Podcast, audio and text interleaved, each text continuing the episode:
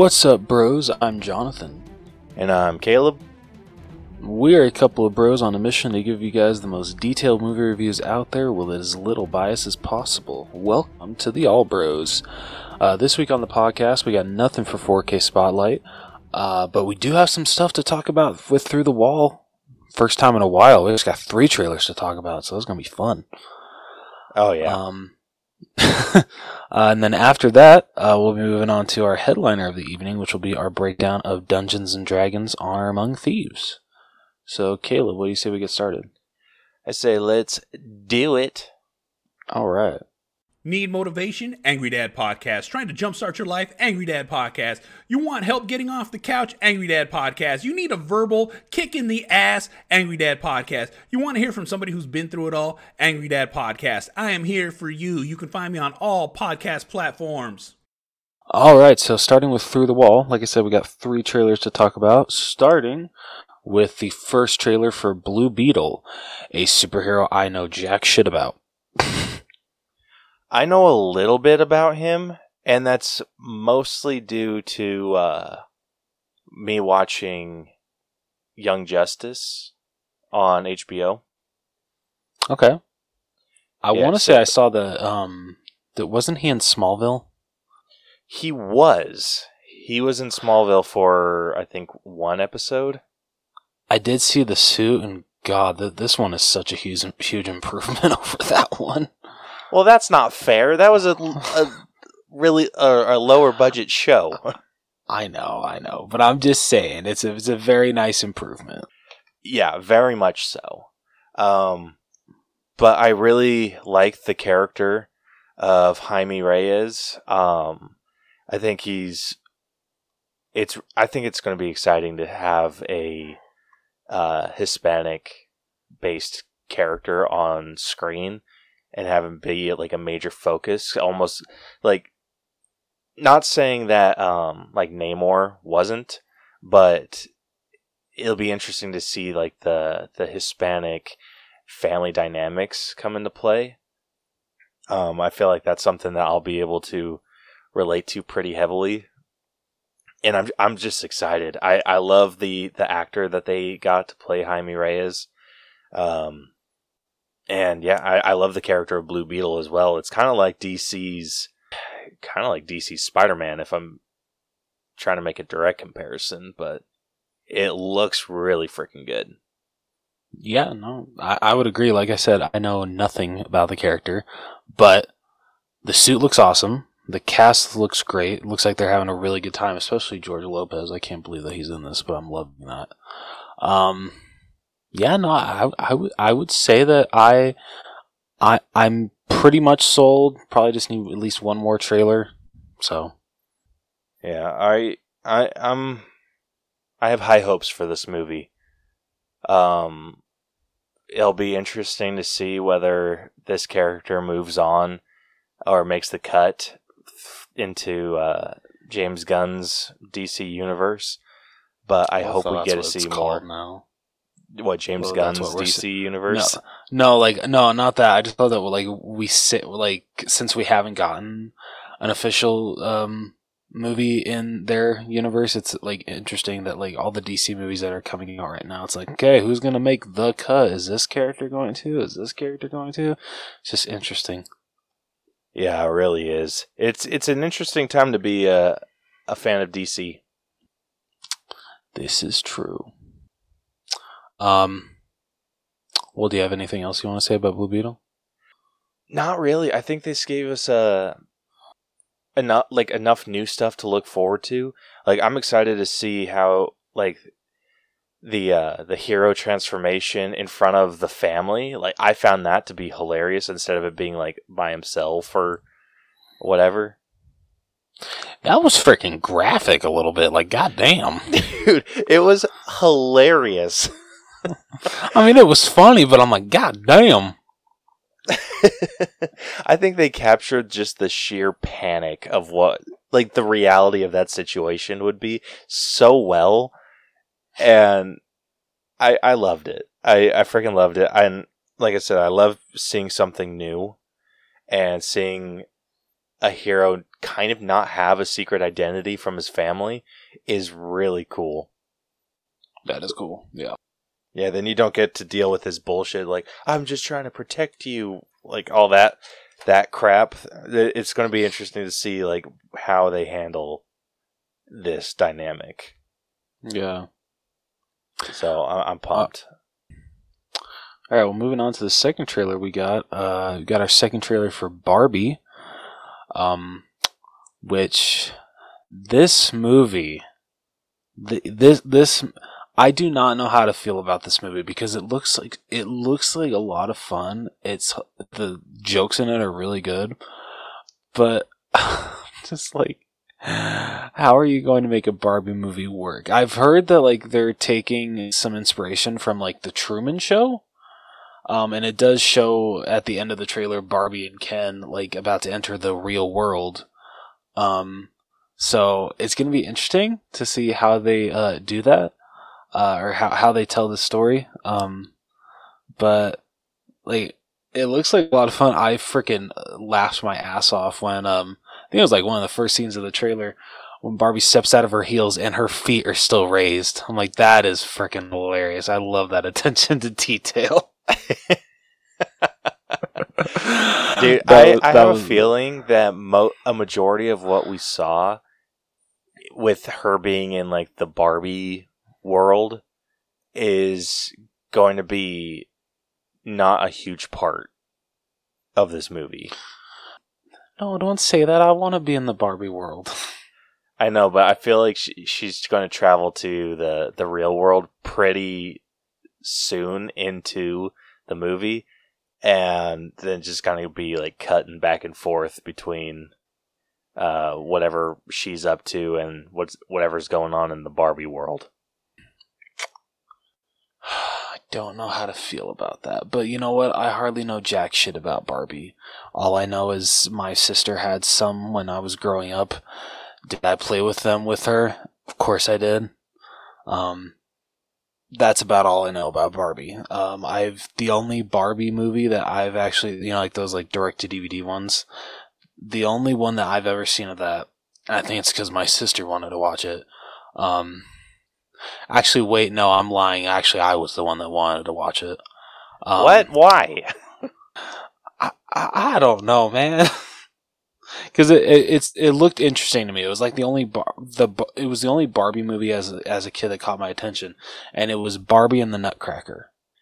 That is okay, the I've heard only- I've heard decent things about that one, but still, Okay. you shouldn't have been super eager to watch that. Uh, um, yeah, that, I don't know what else to say. Uh, That that's the only um interactions I've had with Barbie. Uh, as a child and as an adult, I've had no interactions with Barbie as an adult. Um, but like I said, looks fun. I'm very interested to see like what the real plot is of this movie, but the the cast look like they're having a blast, which I love to see. So Same. Like a cast having a good time can save a lot of stuff in a movie. I mean, to a point. Yeah, um, there are some movies that that did not happen. But, um, is, it, is there anything you want to add to the Barbie movie trailer? Not really. Um, I will say this: I am actually a little bit more interested in the behind the scenes of this movie than I am the actual movie because I want to see like just how crazy they went with the uh, the Barbie world and like how much of it they is practical because it all looked super real. Yeah, no, that's fair. Although I'm still disappointed that I don't know, I can't remember who said it, but um, the Barbie World song uh isn't going to be in this movie. That's so sad. I'm not that upset about it. Wow, I can't believe you. How can you not love "I'm a Barbie Girl" in a Barbie? Pretty easily. Wow. wow. And I thought we were bros. Guess not. yeah, I could say the same thing. jam. But what? I said I thought we were bros. Oh, oh, okay. So you're saying loving that song it is not bro like. Okay, I see how it is. Well, you no, might get I, I, I'm. I give that that song a hard time. It, I I just have a particular distaste for it because it was played so frequently when I was younger. It just kind of like got seared into my brain and made me like really hate it. I will admit, I don't like the voices that they choose to sing for Barbie and Ken. I would love it. I would love to hear a version that is sung by Margot Robbie and uh, Ryan Gosling. Yeah, but I want them to take it like super serious, like not parody. Yes, yes, I'd be down for that. dude. Wh- why didn't they think of this? Come on, they could Oh, turn this man. into the next La La Land. Dude, no shit. That'd be hilarious. That's seriously what. Oh man. Well, apparently we can write better music for the Barbie movie. So before we pat ourselves on the back end anymore, uh, moving on to our final trailer, we got Spider-Man Across the Spider-Verse's second trailer, and holy shit, this movie looks freaking incredible. Like the animation already looks like a touch better than the first one, and I didn't even think that was possible. I didn't either. But, But are. bro, this movie looks freaking sick. there are so many iconic lines in this movie in the, in this just this trailer alone. Like the one that um uh shit, what is Spider-Man 2099's is it Miguel Miguel O'Hara. Oh. Miguel O'Hara. I'm pretty sure it's him that says the line that says Spider-Man is a sacrifice. You have to choose between saving one person and saving an entire universe or something. Was wasn't something like that? Yeah. Okay. I love the line of being Spider Man is a sacrifice. I love that line so much. Because he's not wrong. I know. Dude, that's freaking nuts. Like, the idea that this whole, like, spider society runs or, or is basically controlled by Miguel O'Hara, and he's only allows people that have, like, experienced a loss, like Uncle Ben. Like, that's, it's, at least that's the vibe that I'm getting from this, but that's a wild idea. Yeah, no, it, it really is. Um, and let's not forget the frickin' part where he says, like, he tells Miles, no, you'll never be a part of this, and don't even get me started on the, on the nerd from Earth, was it nine, 19999, uh, with Doctor Strange, freaking throwing it into, uh, um, oh No God, Way Home. Um, no, th- thank you. Throwing in a No Way Home reference. That was freaking awesome.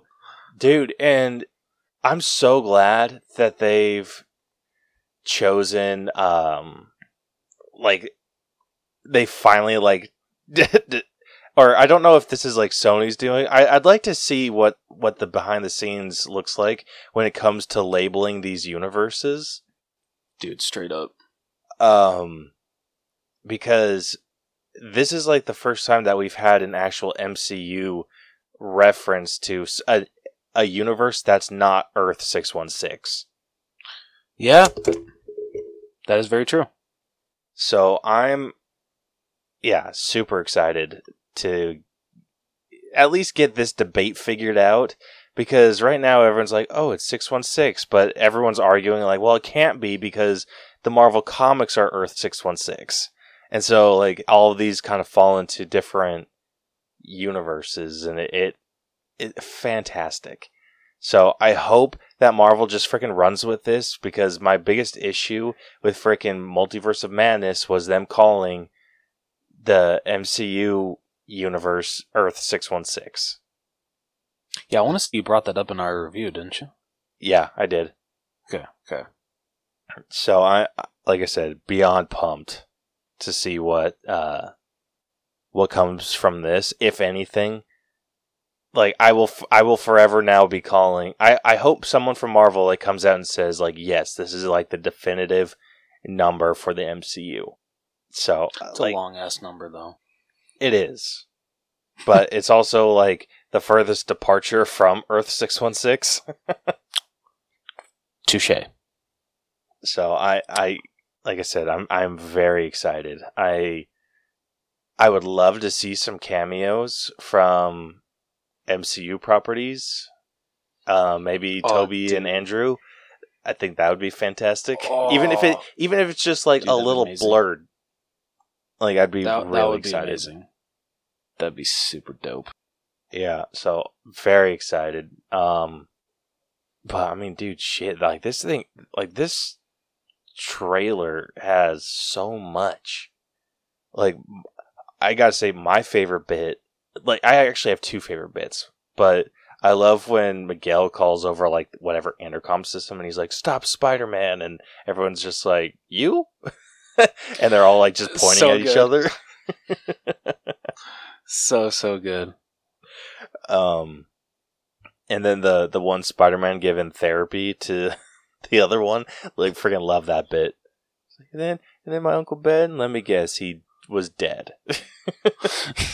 Uh, uh, yeah, no, I, I agree with the parts that you said. Um, I, I especially really liked that towards the end of the trailer, Miles just, just, he straight up's just like, yeah, I know you guys are trying to tell me the Spider-Man that I'm supposed to be, but, uh, I'm gonna do it my own way. And I really like that. I do too. I wonder how. I, I I can't wait for this movie, dude. Like this movie looks Dude, like it's gonna be here. so freaking fun. It really does, and I don't, I'm I don't know if it can beat the first one for uh if it can be better than the first one, but from these trailers, it damn looks like it just might be. Yeah, it. oof. Yeah, like I said, I I couldn't be more excited. Like just being able to see uh, Peter B. Parker come back, all the other like Spider Man that we're going to be able to see. Like, oh, freaking pumped! and I I can't wait to watch the freaking people that pick out every single detail from these trailers. Okay, yeah. like I'm I'm looking I'll see if Right now, anyone's just- already done it. Yeah, it's just to see what people have picked out. But I mean, it's like all different types of Spider-Man. Trying to like I'm looking at I'm trying to find pictures of like the big group shots. Gotcha. But I mean, we're going to see like hell, it freaking looks like the the PS4 Spider-Man is in here. Like classic comic book Spider-Man, the one from uh oh, I forget Ultimate Spider-Man, not Ultimate Spider-Man. There's like the Spider-Man show where he's, in the future. But there's like a bunch of different versions of Spider-Man in here. I can't wait for people to point them out.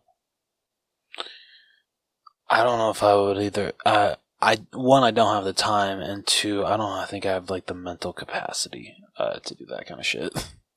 But kudos to anyone that does. Yeah, my favorite resource for or for breakdowns like that are is New Rockstars. Uh, I think I've shared a couple videos of theirs with you. Um, Yes, but you have. yeah they they are like deep dive. Hmm. Like it's freaking nuts. Like they'll freaking call out even like little throwaway lines from from movies too. Like when they get into like the nitty gritty. Damn.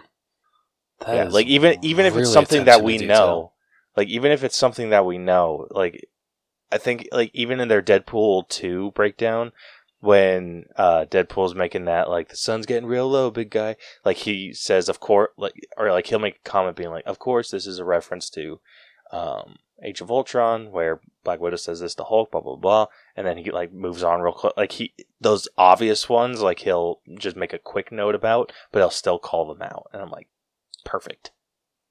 Okay, I, I, I can appreciate that.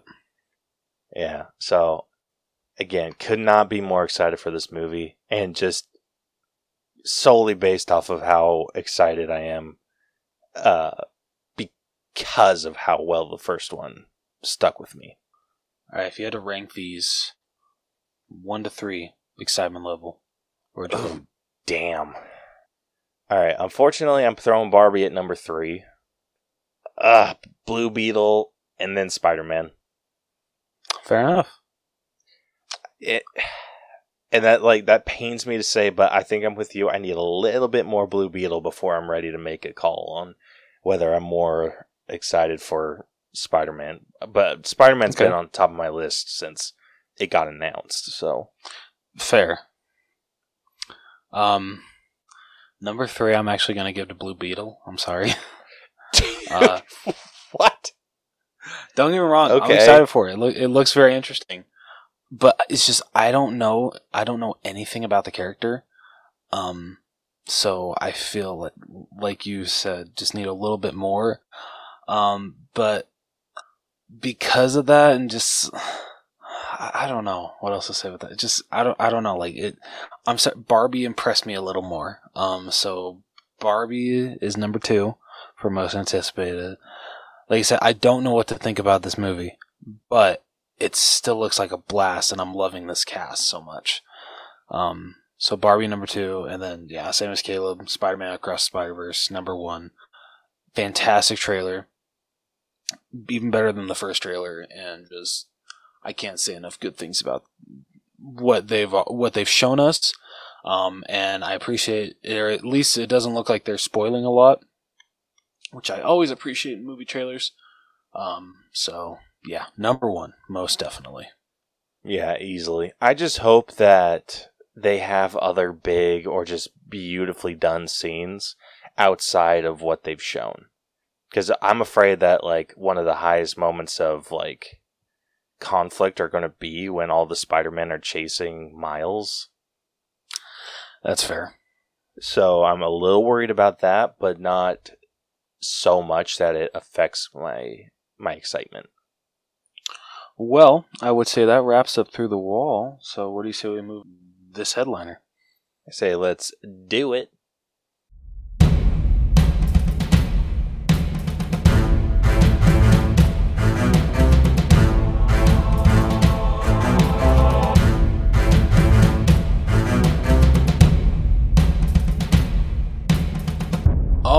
So for this week's headliner, we'll be breaking down Dungeons and Dragons: Honor Among Thieves. Caleb, would you like to let all these fine folk know how we break down movies on this podcast?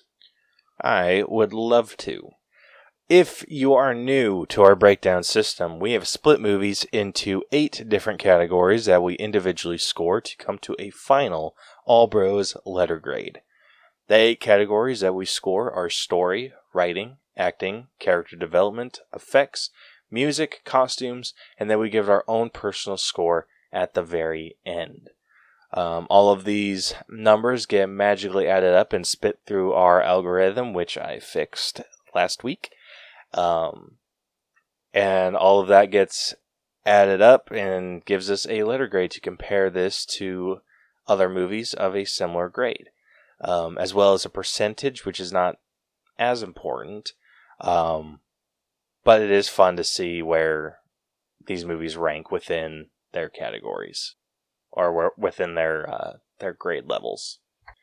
Um, so, with that, if you have not seen Dungeons and Dragons: um, Honor Among Thieves, Rose is about to spoil the entire freaking movie for you. Um, so yeah, if you listen past this point and have not seen the movie and anything is spoiled for you, it is your own fault. I'm going to apologize right now if I mispronounce any words, um, because I have never played Dungeons and Dragons. So, yeah, just heads up. So don't come after me if I mispronounce any of these big words. I know I'm pulling up the Wikipedia to help you out. Thanks, man. All right. Prior to imprisonment, Bard Edgin Darvis spent years as a member of the Harpers, an order of peacekeepers, until a red wizard he had antagonized killed his wife. Accompanied by bar- by barbarian Holga Kilgore, Edgin attempted to make a new life for himself and his daughter Kira by turning to theft, teaming with amateur sorcerer Simon Aumar and rogue forge and rogue forge Fitzwilliam, along with the latter's mysterious acquaintance. Quait, oh my God, I'm not even effing up a D&D word. I'm effing, wow, how do I F up that word? Acquaintance, Sofina. While raiding a Harper stronghold, Edgin attempted to steal a tablet of resurrection to bring his wife back to life, but he and Holga were captured while their accomplices escaped. After two years in Revel's End Arctic prison, the pair escape to Neverwinter and learn that Forge has become lord there after its prior lord became mysteriously in- incapacitated. Forge has been taking care of Kira and has convinced her that Edgin's greed and selfishness led to his arrest. Sofina is revealed to be a red wizard, and she and Forge deliberately orchestrated their capture. Sofina attempted to execute Edgin and Holga, but they escape and decide to rob Forge's vault and bring Kira home with them during the upcoming High Sun Games at the stadium, needing the tablet to prove their innocence. The, the glad- gladiatorial games had previously been banned, but Forge reinstituted them, promising that the games would bring in tourists and money. Edgin and Holga track down Simon to help, and he suggests also recruiting Doric, a tiefling druid whose forest community is fighting the forced logging ordered by Forge. Doric infiltrates Forge's castle by animal shapeshifting and finds the vault has magical defenses from Mor- Mordenkainen, which Simon declares he lacks power to disable. Simon proposes that a magic relic, the Helm of Disjunc- Disjunction, could disable them. They travel to an old graveyard to ask Holga's ancestors where to find it. Simon resurrects the dead with a talisman long enough for them to answer five questions. The corpses reveal they gave the helm to Zank Xandar, a paladin who fled his country. They, when the Red Wizards turned his people into an undead army. Mm, Zank? Sure. Or Ank? I have no idea. I'd say Zank. Um, Zank, okay.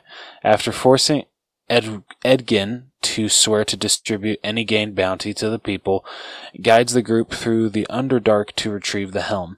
With the help of a tele- teleportation staff obtained from Holga's halfling ex-husband, they find the relic but are attacked by Thayan assassins sent by Sofina. Xenk fights off the assassins and helps the group escape from Themberchaud, a pudgy red dragon, before departing. Simon has trouble mastering the helm's power, so they decide to use the staff to enter the vault during the games. Simon and Holga infiltrate the magically sealed door, but find the room behind it empty except for a magical trap. The whole group is captured and forced to participate in the games, but manages to escape.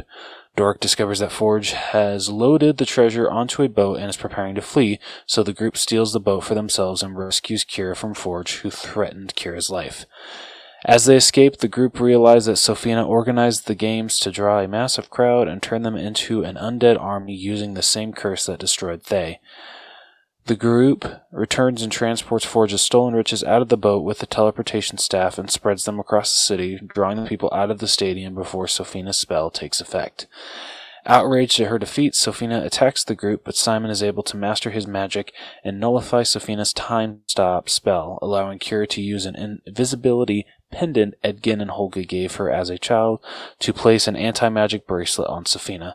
Sofina is subsequently killed when attacked by Doric in owlbear form and then crushed by falling debris, but Holga is fatally injured in the battle. Edgin uses the tablet to bring her back to life, as he accepts that he wanted to bring back his wife only for his own sake while Holga had become a true part of their family. Dork signals openness to a relationship with Simon. Restored, the old lord of Neverwinter declares the team heroes of the realm and Forge is sent to Revel's End. Okay. Ooh. That's the way to start. Oof. Okay. This is something that I will say. The story itself was fairly good. I think them like kind of solely basing this story off of the the source material um was a really good decision but I think there were some things that they failed to take into account. Um, I will say this: the whole, as fun as it was, I think the quest for that helm was a bit wasted. I'll say. I mean, fair, but at the time they didn't know that. That that is true. I, okay, I'll give you that. I'll give you that. Um, well, actually, that's not necessarily true because Edgin knew. Oh yeah, that's true. God damn it. Yeah, but Yeah. isn't that like kind of in his ca- like he was he was hopeful that they that it would still work out. So like I don't know, it was kind of in his character that he, he would still push push on for them them to get it. I don't know, dude. That that's a stretch for me. It's just I'm, I'm this trying hel- really hard to make you like this movie. I know. Well, I'm not saying I disliked it. Like I actually had a really good time with this. There were just some things that I felt were missing from this. And Okay. one of the things that I that I felt was missing and I don't know if this is maybe an unpopular opinion, but when I listen to other people playing Dungeons and Dragons, I do not like the shows where they don't talk about what they roll. Like when they just kind of talk and like go through the story like their roles didn't really happen or just kind of ignore their roles and just kind of like uh, not ignore because I mean they still um affect the story or whatever but it's when they just don't acknowledge them. Like when we we as like the listeners don't get to hear what the scores or what the roles are or what they end up being right? So my issue is that we didn't get anything like that. Like i think it would have been interesting. And uh, tell me if this is dumb. Like i was i was thinking about this on my way home from seeing this. Do you think that it would have been interesting to hear like um like an overarching narrator right?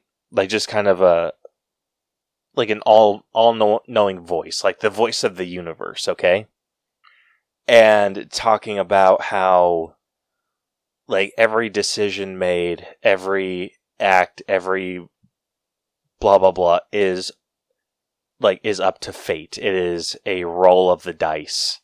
And so all of these things that they're like that they do you get to see like the cosmic roll of the dice in a way so like let's say like right before they grab um that me- that council member that um was his name Jonathan or was it a different name? is like Jorn Jonathan or something like that Okay.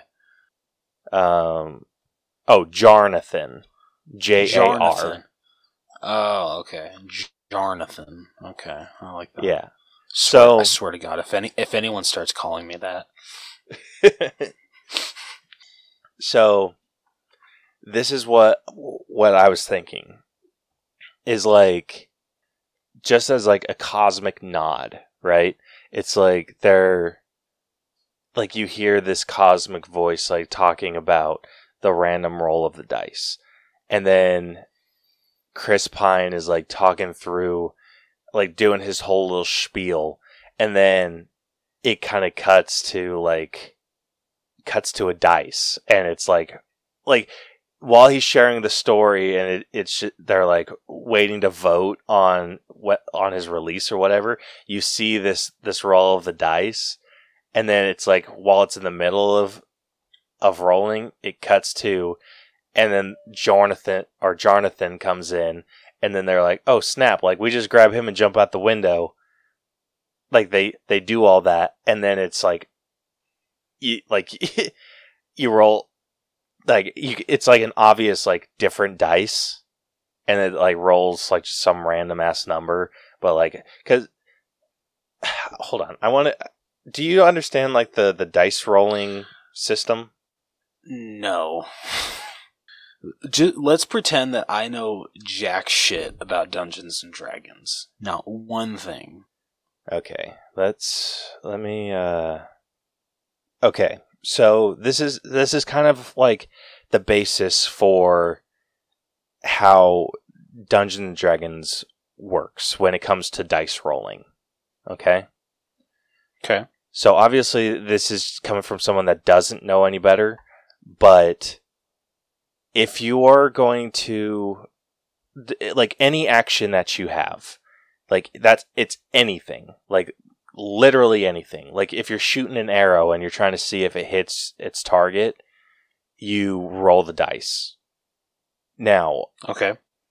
from so if you there are two like major rolls that you can get. There's a natural 1 and a natural 20. So that's rolling a 20-sided die and either rolling a 1 or a 20.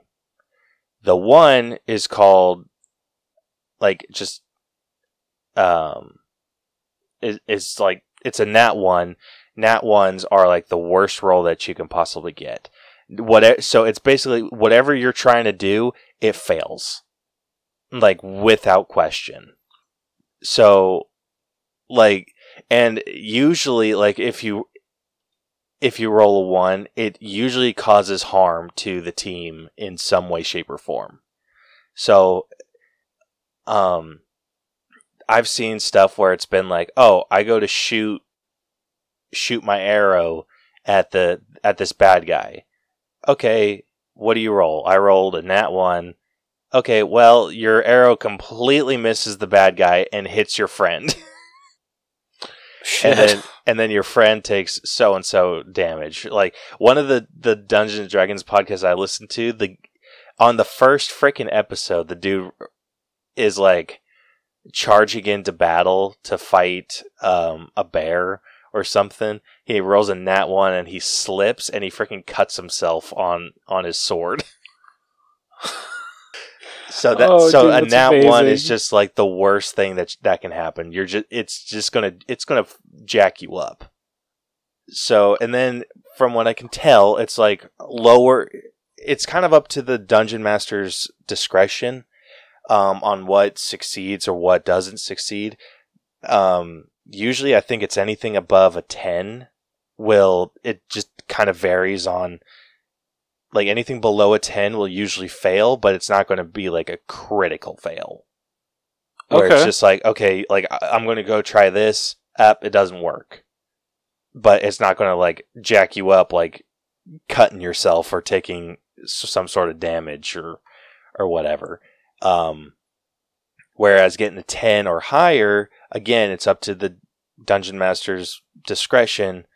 Um, your your your thing will work, and if you roll a nat a natural twenty, that is like the best roll that you can get. Like no matter like whatever you're trying to do succeeds. Like it, it's just an automatic su- success. And sometimes they'll throw in like, oh, now like you get to do something like really badass. okay. like I think like one that I I recall hearing is like he shot the arrow um, at this target or something he was trying to hit from really far away. He needed to roll above a certain number. He ended up rolling a, a natural twenty, and he's like, "Oh, okay, cool." Um, well, like while they're like. These people are trying to stop your arrow, so they take all these rings and throw them up. But your arrow just flies all the way through those rings and like hits like like just something over the top like that. So that's kind of like the the system. It's like higher than 10 is usually a success, lower than 10 usually a fail. Natural 1 is like a devastating fail and a natural 20 is like an outstanding success. Hmm, interesting. Again, do not quote me on that. like that is Well, just n- what I say that I'm gonna coach on it, man. I know, but well, it's just this stuff. So it's just from shows that I've seen, and again, that like there's other rules into into that. That's just like th- the dirty description, Okay. just so you understand what this is, what I'm talking about. I think it would have been interesting to have these cosmic dice that get rolled anytime we get a, not every time because I think that it would get old after a while, but during like big moments. Like I think we need to see it at the beginning when they're like trying to like talk their way out of prison, where versus like I don't know, just like random ass things. It's just unnecessary. But it's like when they're trying to talk themselves out of prison, we get to see these cosmic dice roll. We don't get to see one of them finish rolling because they're like, "Oh, change of plan. We're grabbing this guy and jumping out the window." And so, like, you see just like them roll a pretty successful roll. So, let I don't know, like a fifteen or something. They escape. They get out of the way, and all's good with the world. But then you see like the dice like start to finish when it's like in regard to their um release from prison and it's like a nat 20 or something like that. Or it's just like oh yeah like like we like what they did like you guys like we approved you. Yeah. Um something like that. And then like when it came to um simon trying to put on the helmet it should have just been like a natural one. Like again, I don't. I think it's something that I'd have to see f- done first to know if it would work. But that's something that I would, uh, an aspect of this movie I would have appreciated that appreciated them adding. Okay. Just so it felt more like we were included on like what's about to happen. That's okay. I, I see where you're coming from. Um, I don't know. Maybe it's just me because I've never played uh the game in my the game in my entire life, and like I really haven't seen like anything about it, anything like that. Like I kind of liked like I I look at your way being like with the whole like dice thing. I, I really like that idea. You know, like that like makes it truly feel like like you're not playing a Dungeons and Dragons. Get like you're not like playing it. Wow, you're not playing it at home, but because they're incorporating the dice, it truly feels like it's like your own adventure. It's it's you're still playing Dungeons and Dragons. Is that kind of what you're going for? Yeah, more or less. Okay. Um, for me, maybe it's like like I said, don't worry, I really like that idea, but maybe it's just because I've never played the games. I kind of like that it like it still feels like a Dungeons and Dragons game because you know like all the you know like all the all the character types that they have in it, all the monsters, everything. But I like that it's simply just like a fantasy adventure movie.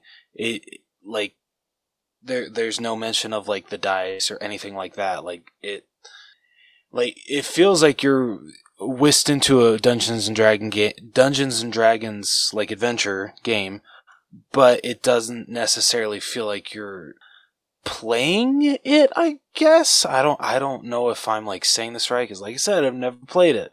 Literally know jack shit about this property. Um so I I liked that it honestly just felt like another fantasy adventure movie. A good one at that though. Yeah, I mean don't get me wrong. Like I I know I'm giving it a hard time. It's just from what I can tell for someone that is familiar with the the rules of the game to a, a certain point. Um, I I would have liked the inclusion of that a little bit more, but that's not to disregard like how well the story was told. Um, I think that other than the the helm, um, or what what was it called? The helm of disjunction other than that whole storyline and that just like ultimately not working, I think um, everything else was told really well. And this is kind of the same issue I had with like the like Finn's story in The Last Jedi. It's just kind of like, okay, well, we went through all this trouble for nothing. But I, I do understand where you're coming from, where it's like, you know, it was an option, it just didn't work.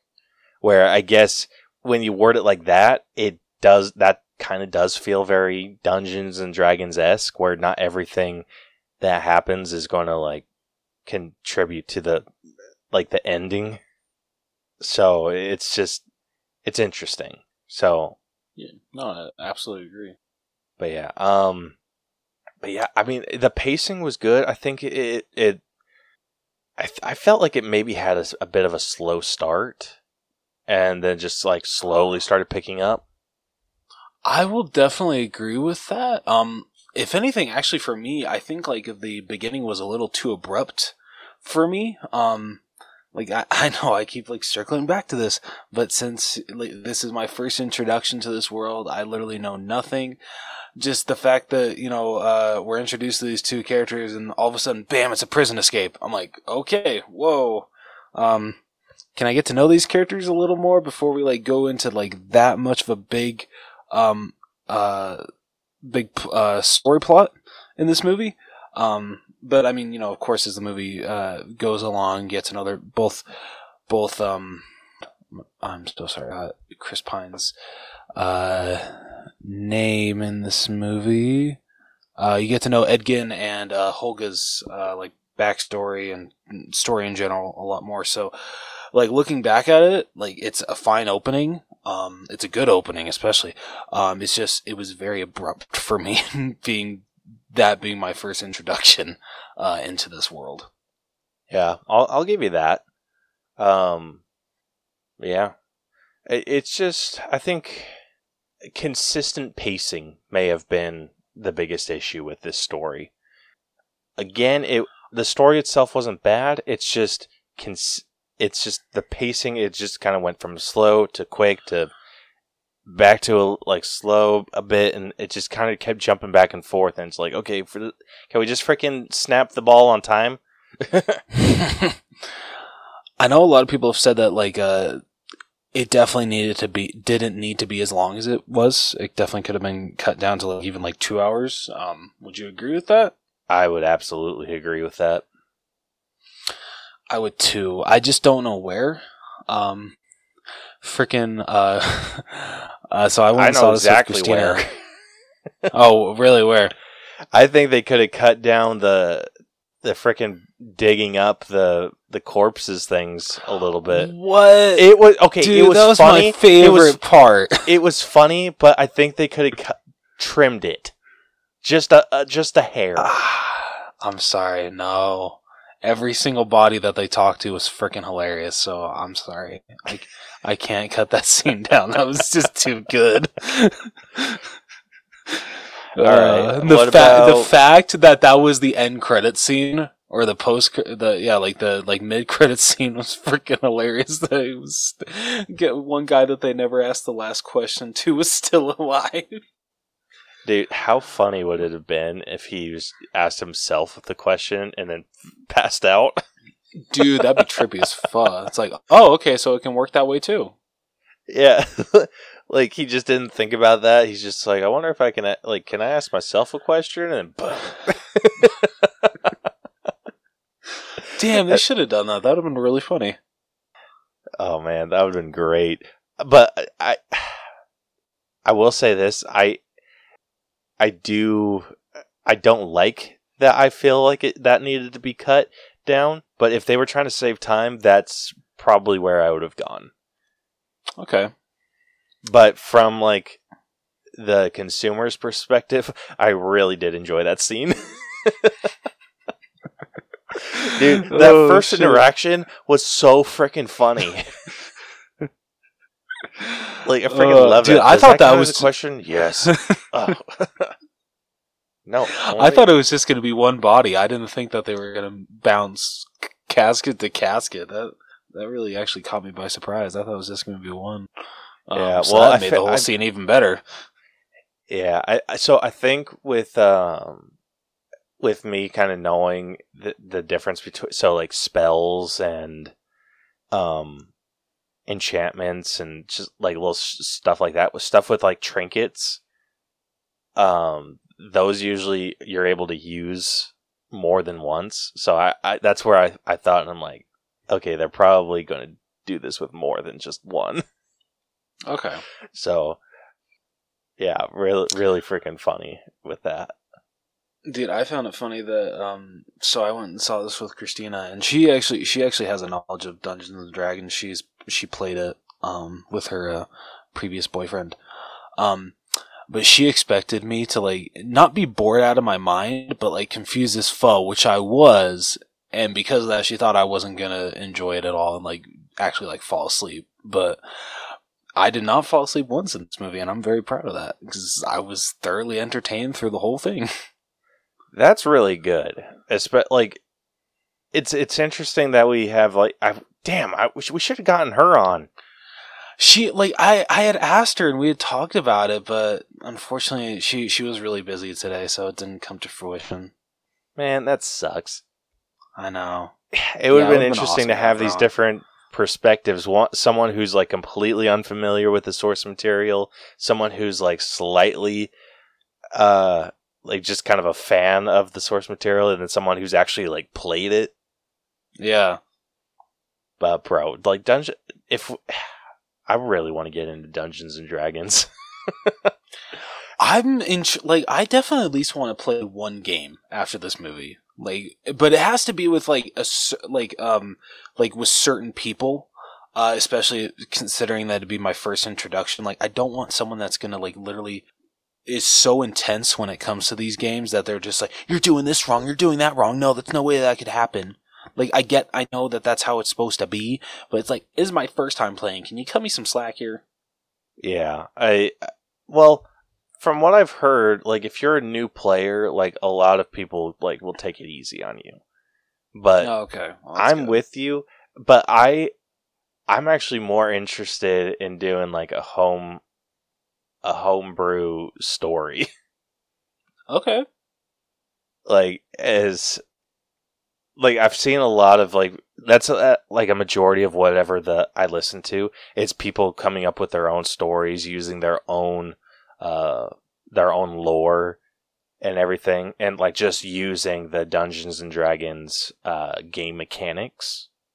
So like they it, they play everything like it's Dungeons and Dragons, but it's their own story, which is like the major appeal to uh D&D. Yeah, no, definitely. So I, I want to do something like that, but it's just a finding the time to, and then b like finding a, a group of or some people to play that. Do any of your coworkers play D and D? No, all my co- coworkers are like in their fifties and sixties. Oh, damn it! Yeah, That I mean, there's a few people that are that are a little younger, but they're still older than me. I'm the young, like one of the youngest people that works where I work. Dude, no shit.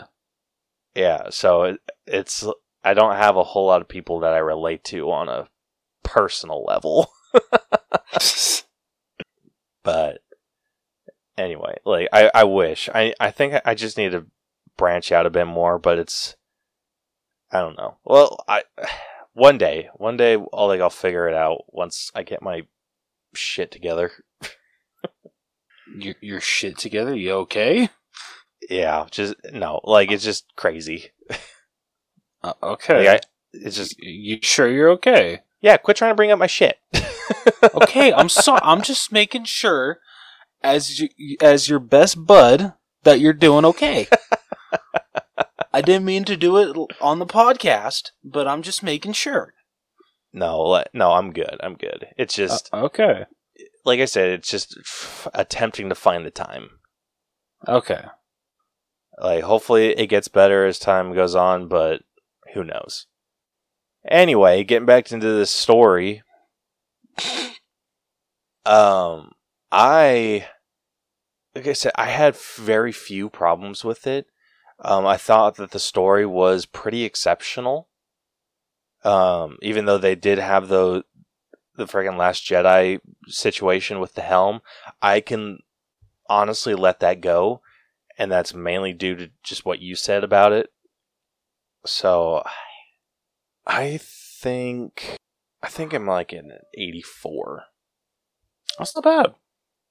That's Yeah, not where bad are you all, Actually, um, I would say I'm just like like I'm gonna go one point above you, an 85.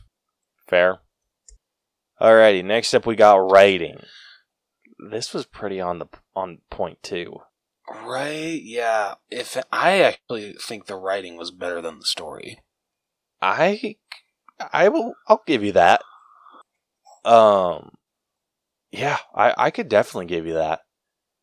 I think yeah, the the dialogue was on was was really well done.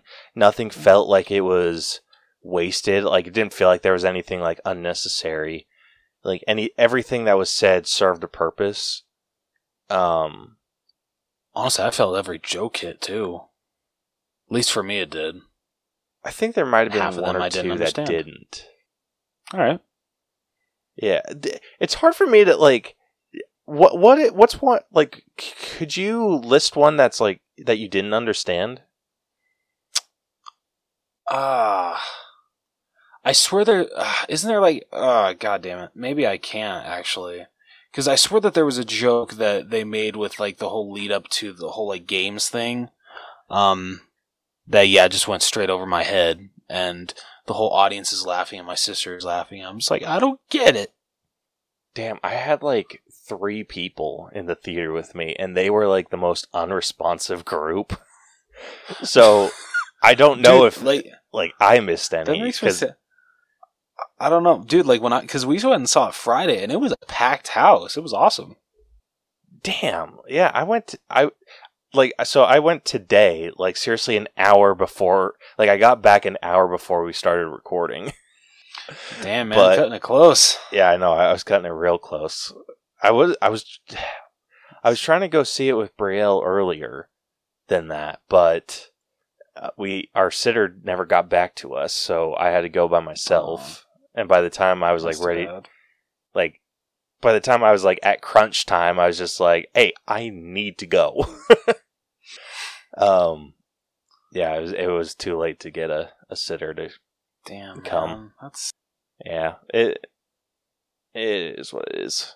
It happens, but yeah, like like I said, they were like super unresponsive, and it was like with every joke. Like there were some jokes that I absolutely got that I laughed at, and no one else did,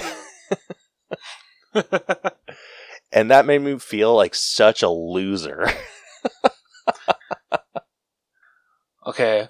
Okay, there's one that I can remember that I feel everyone in the audience laughed at, and I want to know if your audience did. The part where, um, god damn it, what's his? Sorry, one sec. Xenk, um, when he, you know, like leaves the group and walks away, and how uh Pine is commenting on how you know he walks in such a such a straight line. Do you think he's gonna go around the rock? Nope, he's going over the rock. Still so straight. That like like that. Did did your audience laugh or was it very silent? It was silent, but I laughed at that. Yeah, I I did. T- Damn, your audience sucked. Yeah, dude, they didn't laugh at shit. Like even if you're not a D and D fan, that's a funny joke. Yeah, like I don't think I don't know if that was like a D&D specific joke though. Yeah, no, it's it's not. Yeah, no, I definitely agree with that. But God, people suck. yeah, they do. That's all I like dude, I'd rather have people overreacting than underreacting Dude, same. because I feel like such like there's jokes that were made that I like laughed really hard with. Like w- oh, when freaking Holga went back to her how or her ex-husband's house and it was freaking tiny Brad Bradley Cooper. I was Dude. laughing my ass off and no one else like they didn't make a peep. what the hell? Yeah, I'm like, did you guys like Some- already see this or like This is some bullshit. Yeah, Like, I why do said, I feel like an asshole? I know Dude, it freaking yeah. sucked because it's so, like there were three people in front of me, and then there was one person behind me, and they like none of them laughed. Like I think I That's heard the guy behind me like crunching on popcorn more than I heard him laugh. Yeah, it was freaking ridiculous. So, like I said, freaking made me feel self conscious as hell when I was laughing. But it it was but I, I think I, I agree with you. The the writing is a little bit higher. I think I'm just gonna give it that one bonus point though, above story. I think we're sitting at like an eighty five. I think I'm gonna go two points ahead. I'm gonna go an 87. completely fair. All right, moving on over to acting. We have Chris Pine, who plays Edgin, Michelle Rodriguez, who plays Holga. Um, I'm going to say Reggie Jean Page, who plays Xenk, Justice Smith, who plays Simon, Sophia Lillis, who plays Doric, Hugh Grant, who plays Forge, and then Daisy Head, who plays Sofina. Um, I would include Chloe Coleman, but she was kind of a small part of this movie. Who was Chloe Coleman? Uh, she played Kira. Oh, sorry. Yeah. I, Um, so yeah, uh, let's. What's your? Uh, I think this is going to be an interesting top three. yes, I agree. So what? What's your top three look like? Uh, can I do top four? Yeah, you can do top four. Okay. Four I would give to Sophia Lilly. Loved her as Doric. Is it Um, Lily? Or is it Lil? I th- I swear it's Sophia Sophia Lilly. I don't. I think the S is silent. Oh, all right. I'm pretty sure. Don't quote me on that. Okay. Um. Yeah. So I give her number four. Number three, I'd give to Michelle Rodriguez, who played Holga. Loved her performance. Great job. Um. Really, also really, really good jokes, and just the way that like she uh reacted to uh the whole freaking Bradley Cooper being uh um honestly it was kind of like a Hobbit character in a way. Um, it was it was one of the best scenes in the whole movie, and her acting is uh definitely uh, a credit to that. Uh, Let me see. Like, so he actually has like a. Uh, he's a he halfling. it. A halfling. Okay. All right. Pull star with an H. That's funny. Um, number two, I would give to Justice Smith as Simon. I freaking loved the whole like doesn't exactly he he's um a wi- is he a wizard is he a wizard or right he's just a wizard Uh, sorcerer.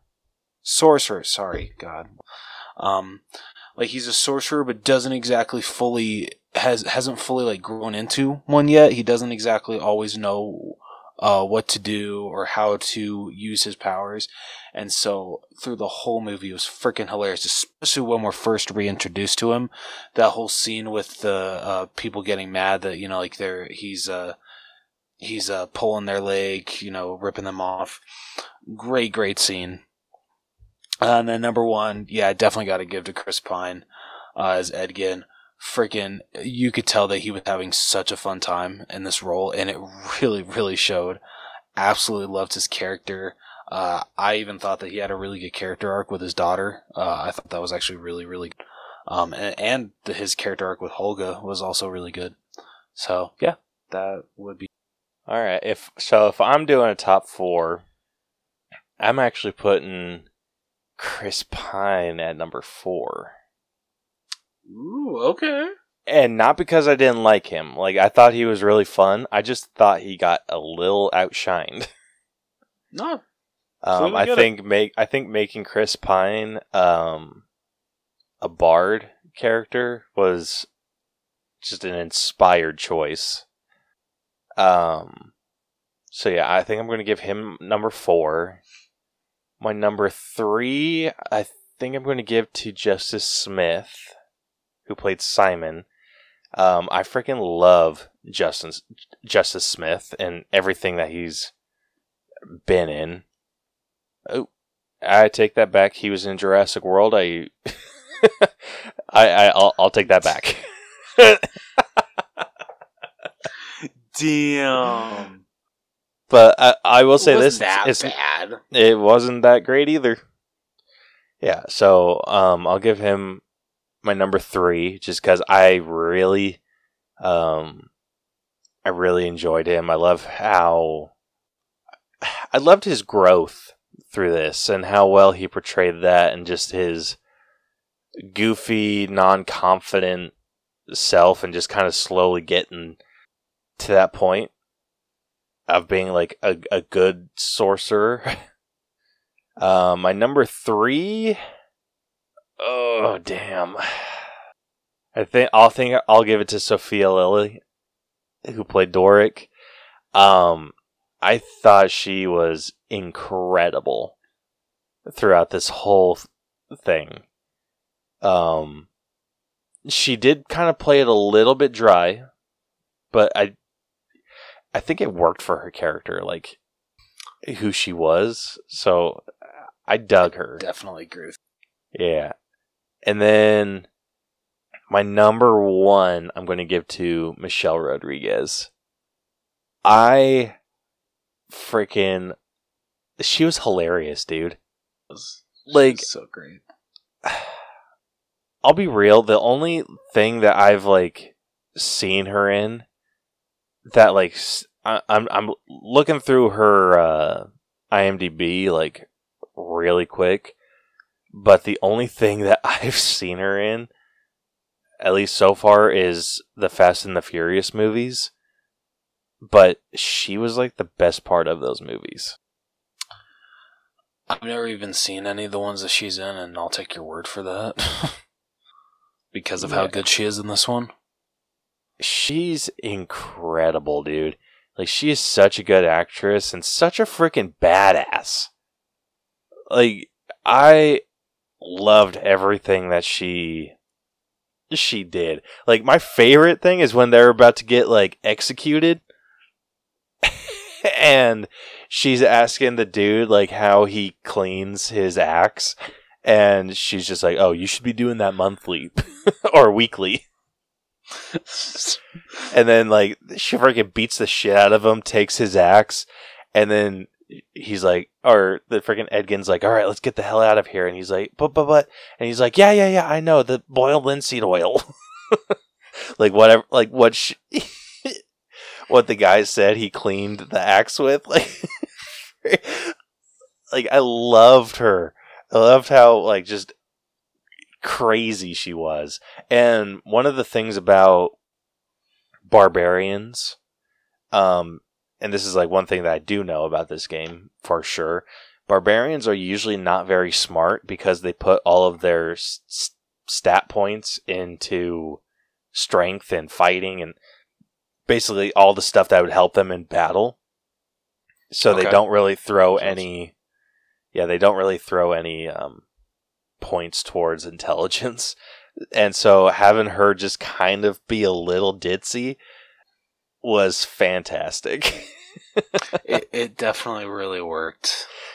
yeah, it it was I feel it worked because you knew that she was like very capable and it it like it it didn't come off like she was she was dumb. Like No, you no, knew that she still had like an intelligence about her. It just wasn't like book smart stuff. Like how she keeps like saying like throw magic at the problem Yeah. or just yeah, just random shit like that. Like I think I think she pu- pulled it off incredibly well where it's just like okay, there's the the barbarian in her showing. so I freaking loved her performance in this and honestly, like if they do have a sequel, I want to see more of her. That's fair. I really hope that this movie is successful because I definitely want to see more. I do too. I think that they can do great things with the Dungeons and Dragons world. Like, even if they don't, like, I'll say this: I'll, I'll be bummed out if they don't continue the like this story, but I wouldn't be upset if they like moved on from this cast and just kind of had like just told Dungeons and Dragons stories with different cast. As long as we got the same writers and directors, um, I'm perfectly fine with. Yeah, absolutely. Um. So yeah, that's what my top four looks like. Very nice. Um, definitely got to give the honorable mention to Regé-Jean Page. He was he. I hated him at first, and, and not not like the the actor. Like, it's not saying he did a bad job. Like, he did a fantastic job at making me just feel like, oh man, this dude's a douche. and he just like kept playing that way, and I'm just like, like it was irritating, but it was like fun too. So like Yeah. a character I I love to hate, Did you? and for no reason other than his Oh, attitude. Fair. What do you think of Hugh Grant's performance? I didn't mind it. I it wasn't like outstanding to me or or anything, but it was good. I'd agree. Yeah. Um. Considering he was like part of like the main cast, I just wanted to get your opinion on him. Yeah. Um, and then I definitely got to give a, a, a, shout out to Daisy Head, who played Sofina. She played a, an incredibly intimidating protagonist. Oh, antagonist. Straight up. Straight up. Yeah, so freaking loved her. Uh, so yeah, uh, where are you sitting at with acting? I would say that I'm at. I'll say a solid 90. I might be a tad lower than you. I think I'm sitting at like an 88. Fair enough. All right, next up we got character development, uh, which I don't know about you, but I did based off of Edgin. Yeah. Oh yeah, definitely. Yeah. So that uh, that's Chris Pine's character. Um, I think he had some like really decent growth through this. No, dude, I absolutely agree. Especially the sacrifice that he made makes at the, well, I guess not a sacrifice, um, but the decision that he makes at the ending, uh, to instead of bringing his wife back, he brings back Holga, brings Holga back not only for his daughter, but for him, re- him realizing that you know what, actually, that th- this is what my wife would have wanted. So I, I think that was such a great carry. The the growth that we get up until that point is so so good to where when we get to that scene at the ending it makes complete sense it's not out of character yeah it really like strikes an emotional punch because i think he i think he finally like took that moment to realize that his daughter didn't know her mother. And so in her eyes i think she she or he finally saw that she views her as kind of that mother figure. Where it's like it's obviously he, I don't think she views her like a mother but just that that strong feminine figure in her life. And I think it took a lot for for Edgin to realize that what he was doing was or what he was trying to do with resurrecting his wife was more of a, a selfish act than what he thought was like for the greater good of his daughter. So I thought that was a really interesting story, and I wish we would have dived into it just a little bit more, but I think it, I think it worked out like amazingly well. Like I had close to no issues with with his arc. Um, oh, absolutely definitely like a high point in this. Like this might be one of my higher categories. Um, but I think I'm gonna put. I mean, it's not much higher. I'm I, am i am like at an 89. No, I think I'll match you on that. All right, next up we got effects, and bro, these effects were pretty freaking good. they, dude, I got um I know it's you know played off as a joke and everything, but I got freaking nightmare fuel when uh, the whole like uh, spell that they were doing for Chris Pratt's not Chris Pratt. Wow, sorry. Uh, Edgin, Chris Pratt. Oh my God, Chris Pine's, Edgin to be in two places at once, but then the the spell starts going haywire and his freaking like face starts morphing and he starts getting like t- like freaking like it looked awesome. Like the effect looked super cool, but oh my god, was that shit nightmare fuel when his pupils got that freaking big? Like I'm like, oh hell no, dude, it was horrifying. uh, dude, this movie freaking hits you with a couple freaking solid jump scares.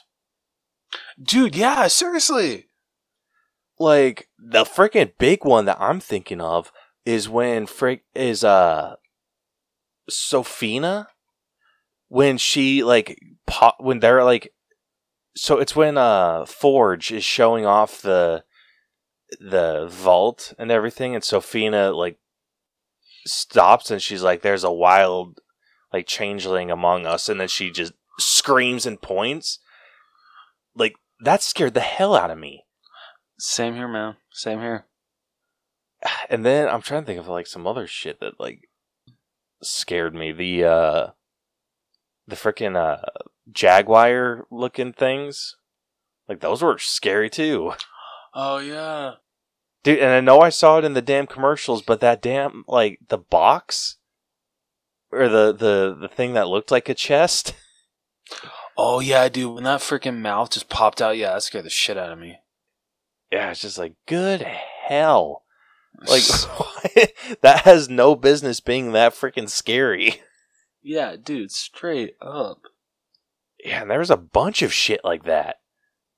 Like it's just like completely random like totally took me off guard. Like I like when they resurrected that first guy uh at the like the battle like the cemetery and it like took a second for him to be revived. Like that was freaking terrifying. Um, what'd you think? Uh, how did the dragon look, in your opinion? Oh, the freaking pudgy dragon. Yeah. I thought he looked really good. No, like honestly, I thought that he was on the level of uh, how sh- how uh, Sm- Smaug looked in The Hobbit. Yeah, I mean, it's hard to judge like the real how realistic something looks with when it comes to like a dragon and its movement, especially a fat dragon. Fair, But I think they did amazingly well, like just keeping it on the same level as everything else within the scene, where it didn't feel like overly done, but didn't feel like poor quality either. Like this was just like Yeah. a perfect, perfect level. I will say another effect that I really thought looked good was um, when they're uh, using the whole spell to where uh, you can teleport from one area to another if you can see it. Um, and they're doing that with uh, being able to transport into um, the room with uh, you know like all the all the treasures and everything. Um, when they're like on the stagecoach and they're like trying to make it to where it's like attached to the they they attach it to the picture and they're trying to transport it into that room just everything that they have to go through especially on the stagecoach the way that like it I thought it was going to look campy but they actually made it look really good to where they're trying to reach each other through um through uh god I don't even know how to explain it. Um uh like like what what would you say like when you're reaching for someone through like a completely diff- into a different like dim- not dimension but like you're reaching for someone um through a portal? That's the word i'm looking for i don't know why it took me that long to get that. Um but like yeah the whole scene where they're you know like having to reach each other through the portal um just making it work like i thought that was going to like i was afraid that was going to look bad. I'm just like oh yeah no like, i can like yeah of course that's you know like fantasy and everything. That that's impossible to happen in you know our our world. But they made it look really realistic uh in this and i gotta give them applause for that. Dude, absolutely. Like I I feel like I've seen movies that have portals. Like obviously not to like that degree, but they they come off looking super goofy. But they did a really solid job with these portals. So I absolutely agree with you on that. Those, those portals were the bomb. And again, like I freaking loved the uh just like that Dungeons and Dragons style like oh the painting fell so they like it just completely effed up their plan. Yeah, i'd be so freaking pissed if that happened. Oh my gosh, dude, cuz I was thinking I'm like that's a freaking solid plan. yeah Like straight that up. that's like super ingenious and then when that painting fell I was just like oh damn it. son of a bitch I will say I do feel like there is a bit of a plot hole there because the I do feel like they probably could have reached their hand in and lifted the frame up because the frame stuck out more than the painting. oh that's But- a good point Yeah, but so I mean that's a very minor gripe and not anything that I'm going to dock for. I just wanted to bring it up. yeah, they could have still gotten enough enough force to push it up. Yeah, okay, yeah, I agree. Oh man, but uh, I, as much as I love the portal, though, I do feel it did kind of serve as a uh, like a major plot device when it was just kind of something that she already when that Holga already had on hand. Okay. So it just felt a little cheap, but I think I sufficiently uh, docked for that in writing. I just wanted to bring that point up too, but major effects that um oh I gotta say freaking Doric whenever she was shape shifting like her like anytime she changed forms looked really freaking good. Yeah. Oh, I absolutely agree. Other stuff. Oh, when she was oh the last one when she was beating the shit out of Sofina as the owl bear. Dude, that was brutal. yeah, that was fantastic. Dude, like just when I thought, like when she fir- initially beat her up, I was just like, "Oh damn!" Like that was a little rough. And then it, she like, like Sofina just, uh, and then she beats the shit out of her more, throws her against a wall, and then just uh, like she fall, like hits this corner, falls down, and then just a shit ton of rocks come and crush her. just like, good lord. Like, can you say uh, overkill? So, yeah, dude, straight up. So I freaking love that. So, oh man, the the effects were rock solid, dude.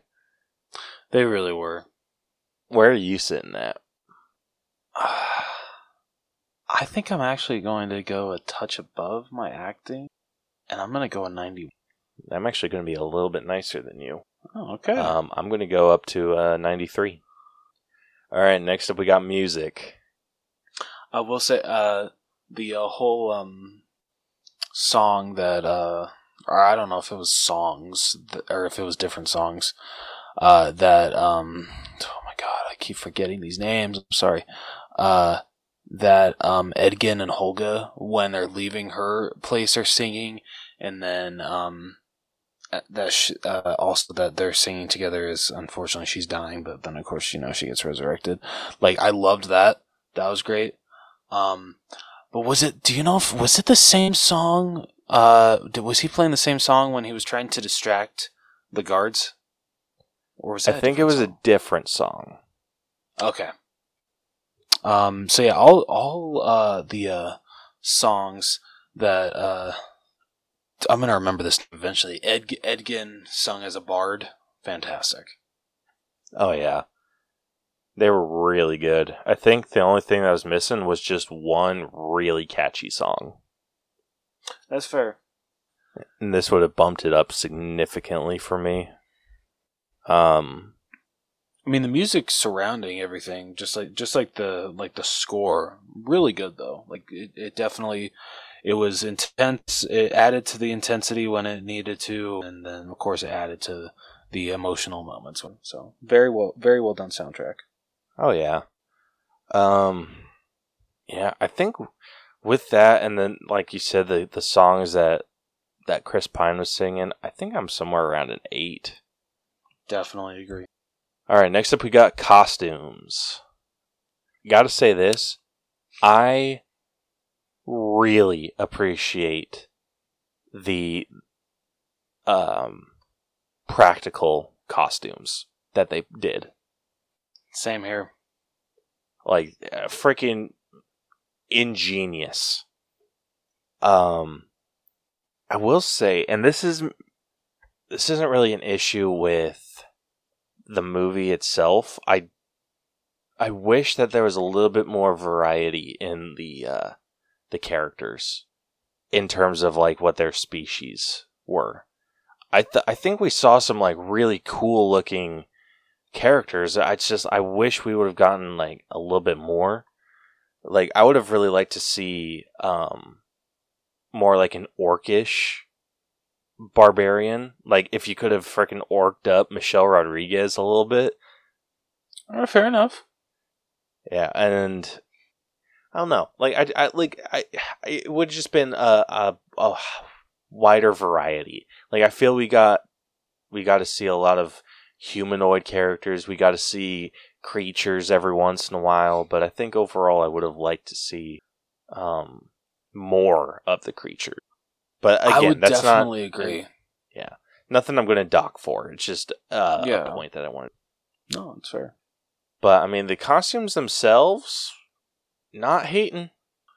No, even I mean, even though I've never played the game um, ever, like honestly, I I still really appreciated the costumes, the the the world that they're setting up.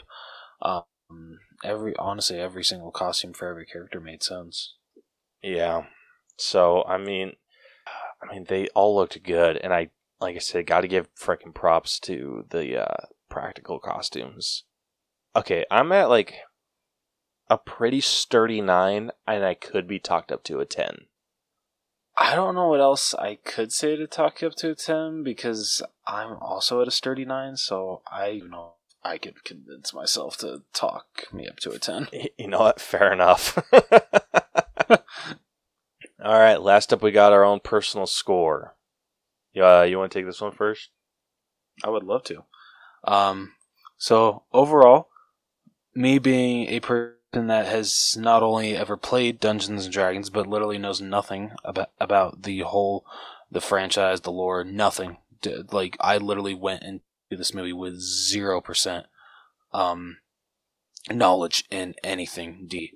Um, and I walked out having a little bit more knowledge. I will say I was I was confused. Uh, um, during the movie, but I feel for newcomers, they actually do a really good job of moving the plot forward and making sure that like you have little to no knowledge with this franchise uh, or with this property, you could still follow along, um, which I really really appreciated.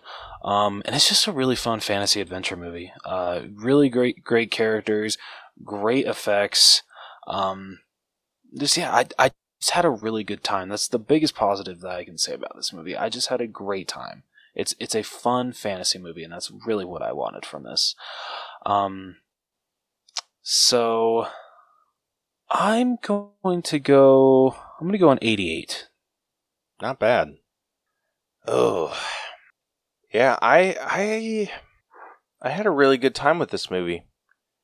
Um, I will say my expectations for this were a little bit higher than they probably should have been when I went in. So when I came out, it was it felt like I was a little disappointed, but kind of talking this through a bit more, it just kind of made me realize that maybe my expectations for it were a little too high and just it's completely unfair. And that's why I really like this our our system because it kind of forces me to uh, look at a movie a little bit more realistically and not through such like a a fanboy eyes. And which my the fanboy in, in me would would have given this a, a little bit lower. Um, which I mean, I am a little bit lower than Rose, but not as low as I initially thought that I was going to be. Like when I came out of this movie, I was sitting around like a 78, 79 in terms of like my personal horrible. score. Yeah. Like it's not not horrible, but I mean it wasn't great either. So, I mean, coming out of it and just kind of managing my expectations, I do see this being one that I go back and and explore again. Um, because it it was fun. It was it was a lot of fun. It, like, and the more that I learned about Dungeons and Dragons, uh, like I'll love going back and expo- seeing what little Easter eggs I missed and and whatnot. But I think overall it was a really good time. Uh, like Rose said, a, a really good um, fantasy adventure, and hopefully we get more out of this. Uh, so I think I'm going to be at an 84. Not bad at all. Yeah. Um. So yeah. Anyway, uh, just real quick, and it's because I just remembered. So before we get into what each of the categories scored, um, we did have a question of the week that we posted. Oh yeah, shit. Yeah. Oops. So we got a lot of comments on this one, and I am going to ignore the ones that didn't answer the question. The the movie recommendation ones, yes. Okay. Which we got a lot of. enough. And that does not mean that we don't care about your responses. We Well, do. We appreciate It's you guys just- recommending movies. Yes. And we will be absolutely getting to a lot of these. Or as many as we we can. Um but with the question of the week, I want to give special shout outs to the people that actually answer the damn question. uh so with that, the question that we posted was what Dungeons and Dragons spell would you like to have in the real world? So, um, the so the first response that we got related to the question comes from Nick at Walmart underscore Neji, uh, who says, "I would love to have Wish." And so I luckily he like responded to what I asked and I was like for those of us unfamiliar with D&D what does wish do? um he says it's a wish that you or a spell that you could wish for anything like even to become a god but you have to end someone to do it. Damn. So it sounds like I'm just trying to see what it does. Yeah, so it's like a super high high ranking spell. And I I don't see anything that says that it costs someone their life. But I mean if that's again, he'd probably know better, but I mean that's a freaking brutal spell. Dude, if it freaking straight caught up, like god damn. um, Sound like a, a soul for a soul scenario over here. Yeah, a little bit. Uh, let's see. We got another response from Kira Yoshi Cage, who says Lu- or at Loomer Illuminati, uh, who also said Wish. All right. So yeah, uh, Wish is just apparently uh, something you do to uh, get anything. Like you can wish for anything, which I guess is a useful spell. But there are what they both said is that there are rules to having uh, how you can use. And from so I looked it up real quick, and apparently, the, like the greater the thing you're you're wishing for, the more like issues that you'll have granting it. Interesting. Yeah. So it's just like it kind of like the, the a soul for a soul situation where it's just eh, whatever level of thing you're asking for that's going to be the like equal cost to make it happen. Which is an interesting concept too. Yeah, it really is. Um all right, let's see. Yep. We did get one from an at it was all yellow uh who said i don't play d&d but probably something like fire so just like a fire always a good based spell oh yeah and okay here's one we got one from a bryce van Hoorick who says boosted or at boosted underscore seat who said tiny servant the spell is really useless but would be f- f- just fun in the real world. I'm going to look up what tiny servant is. All right, so here here's what it does. You touch one tiny non-magical object that isn't attached to another object or a surface and isn't being carried by another creature. The target animates and sprouts little arms and legs, becoming a creature under your control until the spell ends or the creature drops to zero hit points. That sounds awesome. That yeah, that really does. Dude, that would be the shit. Yeah, Especially dude, in the real really world. would. I'd freaking make all my toys come to life. Yes, yes. Yeah, and the higher this or the higher level you are, the more things you can animate. Oh, dude, I love it. That's awesome. That is amazing. And I will say, so I don't know if this is like a homebrew spell or what. There is a Dungeons and Dragons game that I I listen to where they have a spell called Unseen Servant, where it's this invisible entity that will do whatever you command it to do, but it's 100% invisible. Hmm. Yeah, and it, it, it doesn't make noise. Like it doesn't do anything. It's it's just straight up invisible, but will do whatever you ask it to. And the way that the the players used it was they used it to straight up bully uh, a boss character because they got because they got the unseen servant to walk behind the uh, the bad guy and push him over. Oh my god, that's amazing.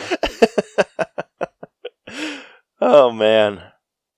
Uh, so yeah, that is all the responses in relation to uh, the question we asked.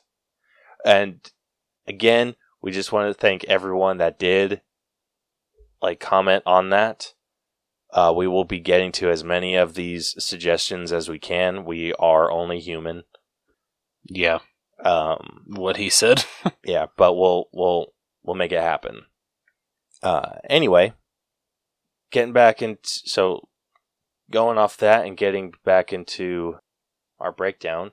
Uh, so story, story ended up averaging out to an eighty four point five. Um, then writing jumped up a couple points, sitting at an eighty six. Uh, acting jumped up even a little bit more, sitting at an 89. Character development on the exact same level, sitting at an 89. The effects had a, a significant jump, sitting at a 92. Uh, music sitting down at an 8 out of 10. Costumes are uh, 9 out of 10. And our personal score averaged out to an 86. So, with that, the final Allbros letter grade for Dungeons and Dragons Honor Among Thieves has come out to a B plus. Hell yeah. Yeah, that scored a lot higher than I thought it was going to. Um, but I think rightfully so. Yeah, I agree. Yeah, so it is sitting at. Oh shit, just lost it. Uh, where'd it go? Oh, okay, there it is. So it is sitting at an 87.68%. Wow. Okay. I yeah, like so it. it's it's definitely one of our, our higher ones. So out of so this is a, a B plus movie. There are 54 B plus movies, and this one ranked number 30. So it's like dead center. Not bad. Yeah, not bad at all. Um, so, like I said, sitting at an 87.68. Um, that puts it below Raya and the Last Dragon, which is sitting at an 87.81. Uh, it's also below The Prom, which is at an 88.12. It's below The Invisible Man, which is at an 88.23. It's below Glass Onion, which is at an 88.25. And then finally, it is below How to Train Your Dragon 2, which is at an 88.37. Alright. Yeah. Going the opposite direction, uh, it ended up above Parasite, which is at an 87.59. Damn. Yeah, right. um, it's above How to Train Your Dragon, which is at an 87.5, as well as The Black Phone, which is also at an 87.5. Hey, wow. Yeah, it's above Freaky, which is at an 87.37. And then finally, it is above Detective Pikachu, which is at an 87.31. Okay. no- Yeah, it's not bad. Bad at all. Yeah, not definitely not bad. Um, just for shits and giggles. So with Dungeons Dragons being at an eighty-seven point six eight, to get one percentage away, you have to go down 15 movies. Holy shit. Yeah, and uh, the one- it's being like one percentage away. It's uh, Frozen Two. Wow. So Frozen Two is below this, and then going one percentage above, uh, you only go seven above for it to be a full percentage away, and that's uh, sitting at Bros. Okay. Wow. Yeah, so I don't know about you, but I really like where this ended up. No, I do too. No, I think it's really good placement for it. Uh, so yeah, Sweet.